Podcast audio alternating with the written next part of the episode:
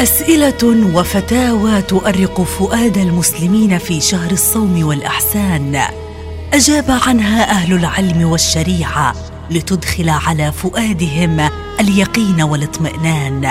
وبين الجواز والنهي والمكروه والمستحب سنقدم لكم قطوفا من الفتاوى الدينية في برنامجكم الرمضاني فتاوى رمضانية. مع فضيلة الشيخ ياسين أبو خصوان هل تصوم الحامل والمرضع؟ أجاب على هذا السؤال فضيلة الشيخ لؤي الشربجي بالآتي. الحمد لله والصلاة والسلام على رسول الله وبعد.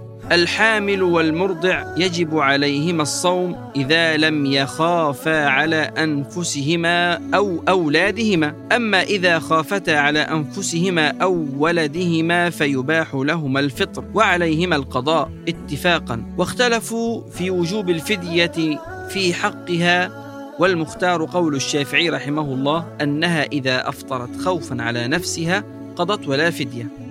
وإذا أفطرت خوفا على ولدها أو جنينها فعليها القضاء والفدية وهي إطعام مسكين عن كل يوم والله تعالى أعلم.